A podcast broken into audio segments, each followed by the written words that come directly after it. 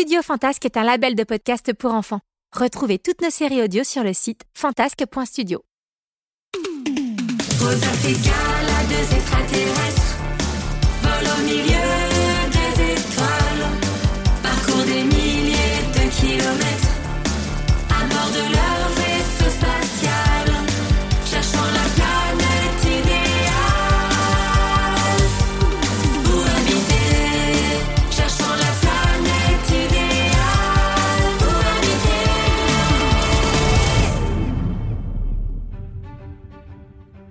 Rodolphe et Gala et la grotte mystérieuse. Dans les épisodes précédents, Rodolphe et Gala ont quitté une drôle de planète habitée par les Copitous. Rejoints par leur vaisseau spatial, ils se dirigent vers la planète Alpha. Regarde, Rodolphe, j'aperçois Alpha droit devant. Youpi On est bientôt chez nous Le vaisseau spatial se posa délicatement sur le sol et les deux petits extraterrestres en sortirent. Ils étaient si contents d'être à nouveau chez eux. Mais alors que Gala faisait la danse de la joie, On est chez nous On est chez nous Rodolphe, d'habitude si enthousiaste, semblait tout triste. Ça ne va pas, Rodolphe? Oh, j'avais oublié Qu'as-tu oublié? Que j'ai plus aucun caillou sur ma planète. Barbe Brune les a tous volés dans la grotte où on les avait cachés. Les cailloux, la grotte.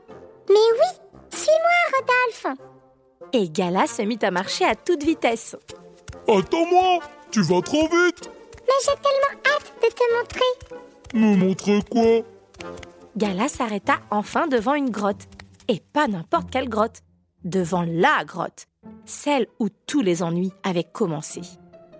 Moi non, j'ai pas envie de rentrer. Elle porte malheur, cette grotte. Fais-moi confiance, Rodolphe Oh non Malgré les plaintes de Rodolphe, ils s'aventurèrent tous les deux à l'intérieur. La grotte était immense, mais Gala semblait parfaitement savoir se diriger dedans. Elle tourna deux fois à droite, une fois à gauche, continua tout droit, reprit le chemin de gauche, encore tout droit, et tout à coup, Surprise une surprise Y a rien du tout dans cette grotte Mais si, regarde, la grotte s'est effondrée Quoi? Bah, qu'est-ce que tu racontes? La grotte s'est effondrée, Rodolphe C'est ça ta surprise? La grotte est bouchée? Bah, je vois pas ce qu'il y a de super. Je préfère sortir de cet endroit de malheur. Gala se mit à rire. Rodolphe avait tellement peur de cette grotte qu'il ne comprenait rien à la surprise de Gala. C'est pas gentil de te moquer. Je ne me moque pas Seulement, c'est bien la première fois que je te vois bouder de si beaux cailloux En entendant le mot caillou, Rodolphe ouvrit de grands yeux et cette fois-ci, il comprit. L'effondrement de la grotte avait provoqué un tas immense de cailloux. De quoi faire des dizaines, que dis-je, des centaines, que dis-je, des milliers de tours de cailloux. Ce sera beaucoup de travail, mais nous allons les sortir un par un et ainsi remplir à nouveau notre planète de cailloux. Youpi Quelle bonne idée, Gala Gala se mit à bouger bizarrement. Elle cligna des yeux, remua son nez, et tout à coup, deux roues sortirent de dessous ses pieds. Elle se mit alors à rouler à toute vitesse et à sortir un à un tous les cailloux de la grotte. Rodolphe, quant à lui, essayait d'aider comme il pouvait. Après de nombreux allers-retours, il ne restait plus qu'un caillou à prendre. Attends, Gala, tu dois être fatigué, je vais y aller. Très bien, je t'attends ici. Rodolphe rentra dans la grotte. Il tourna deux fois à droite, une fois à gauche, continua tout droit, reprit le chemin de gauche, encore tout droit, et ramassa le dernier caillou. C'est alors qu'il sentit un courant d'air lui chatouiller la tête. Il leva les yeux et aperçut un rayon de lumière.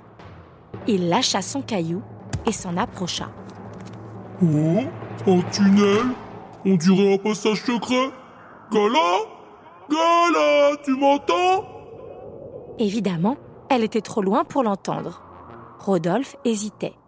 D'un côté, il avait peur de s'aventurer tout seul dans ce petit tunnel. Mais d'un autre côté, ce passage secret piquait sa curiosité. Et s'il trouvait d'autres cailloux encore plus beaux de l'autre côté Gala serait sûrement très fier de lui. Allez, sois courageux, on y va. Après s'être encouragé, il se mit à plat ventre et rampa dans le passage tout étroit. Il pouvait voir la lumière à l'autre bout du tunnel.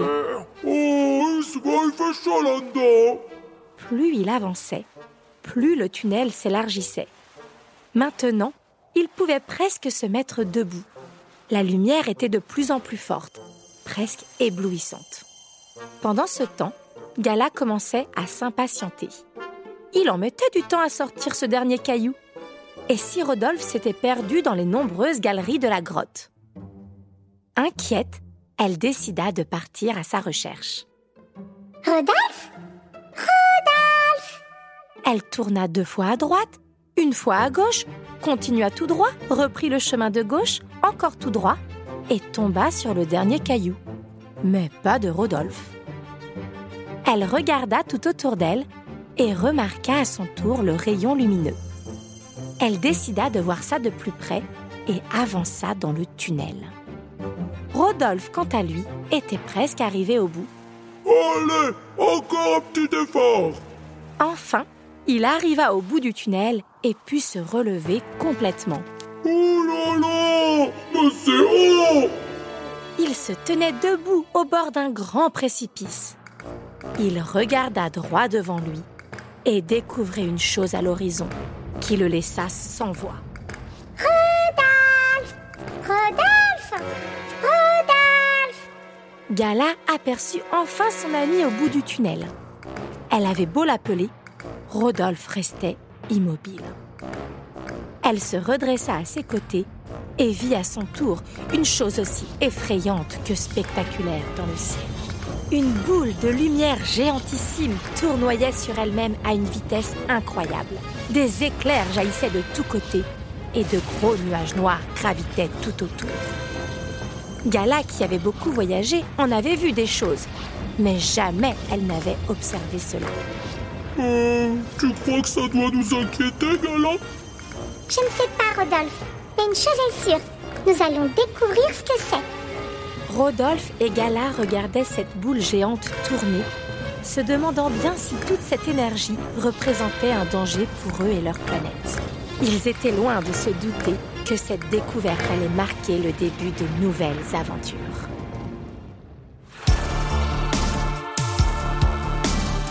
C'étaient les aventures de Rodolphe et Gala.